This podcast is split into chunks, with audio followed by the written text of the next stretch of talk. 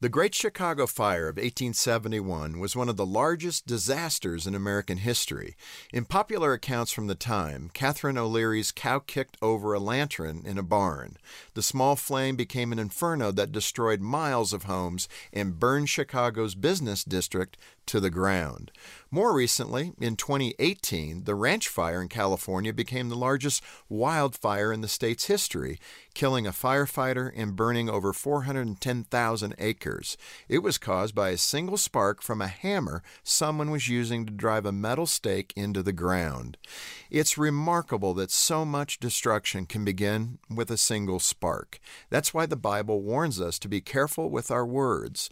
The book of James says it only takes a spark to set off a forest fire. Our speech can turn harmony into chaos, throw mud on a reputation, or send the whole world up in smoke. But just as our words have the power to destroy, they also have the power to give life. What we say can lift people up on our shoulders when they succeed or put an arm around them when they fail.